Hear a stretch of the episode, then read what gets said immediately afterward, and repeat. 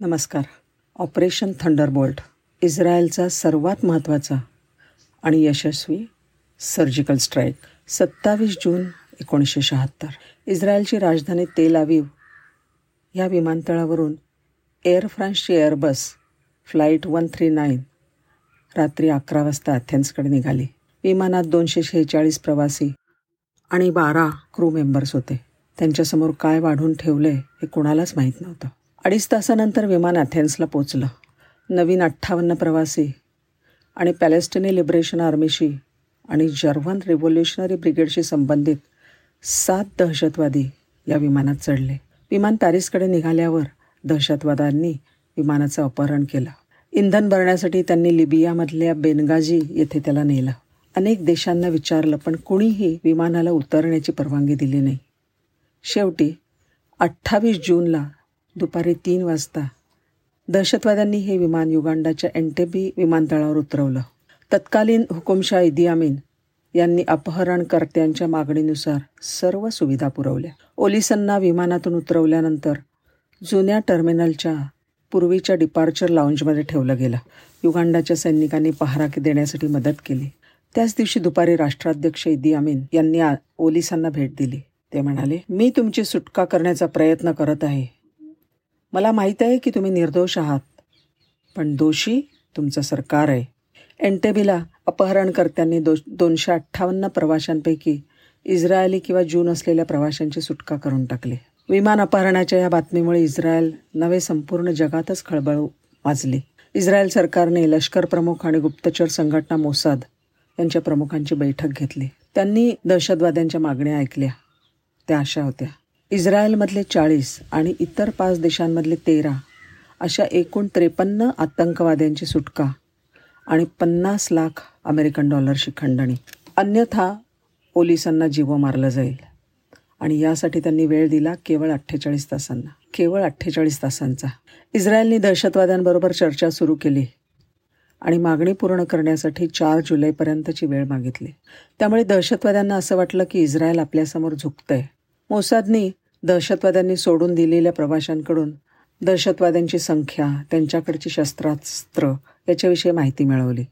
तीन जुलै म्हणजे अपहरणाच्या सात नंतरच्या सातव्या दिवशी इस्रायलच्या शंभर कमांडोंच्या टीमनी चार Hercules C one thirty H ह्या मालवाहू विमानांनी युगांडाच्या एंटेबीकडे उड्डाण केलं. सोबत दोन बोईंग सातशे सात विमानंसुद्धा होती. विमानांमध्ये काळ्या रंगाच्या मर्सिडीज कार्स होत्या.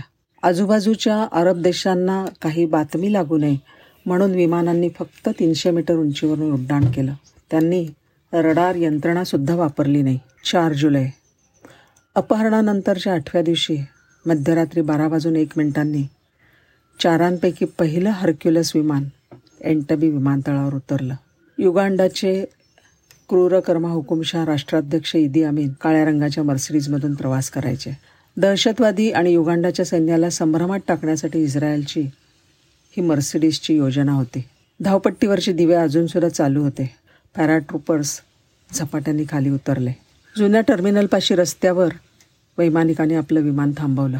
नेतेनाहू आणि बेटसर आणि तीस कमांडोज एका काळ्या मर्सिडीजमधनं आणि दोन लँड रोवर्समधून जुन्या टर्मिनलच्या दिशेने निघाले. पण रस्त्यात त्यांना युगांडन सन सँट्रीने आव अडवलं. एकाने आपली रायफल उचलली आणि ओरडून म्हणाला ॲडव्हान्स! इस्रायली सैनिकांनी त्याला जखमी केलं. आणि तो गोळीबार करणार असं गृहीत धरून लँड रोवरमधनं गोळ्या झाडल्या गेल्या. बंदुकीचे आवाज झाले. सगळेजण सावध झाले. आणि नेत्यनाहूने कमांडोजना लक्षापासून पन्नास यार्ड दूर असतानाच खाली उतरण्याचे आदेश दिले. बेटसर आणि इतर कमांडोज जुन्या टर्मिनलच्या मुख्य हॉलकडे धावले. काही सेकंदातच त्यांनी दहशतवाद्यांना ठार केलं. तीन ओलीस जबर जखमी झाले. आडवे आलेल्या युकांडाच्या सैनिकांना मारण्यात आलं. पहाटे बारा वाजून सात मिनिटांपर्यंत म्हणजे लँडिंगनंतर अवघ्या सहा मिनिटात जुनं टर्मिनल आणि उर्वरित ओलीस सुरक्षित होते. इतर विमानातल्या बाकीच्या सैन्यांनी एंटबी विमानतळावर ताबा मिळवला. नंतर ओलिसांना चौथ्या हर्क्युलसमध्ये लोड केलं गेलं.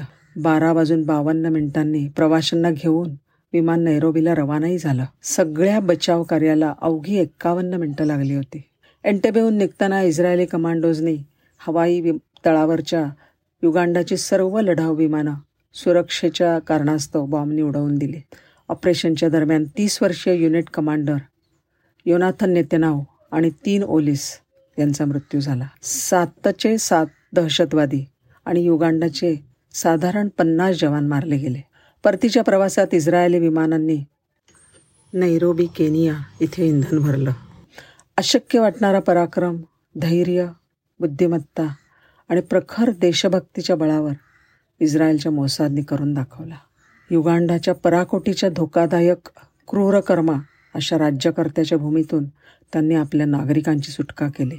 या ऑपरेशननंतर मोसादचं जगभर कौतुक झालं. ऑपरेशन थंडरबोल्ट हा चित्रपट या सर्जिकल स्ट्राईकचं वर्णन करताना सांगतो the world watched the world watched the world waited and the world cheered धन्यवाद.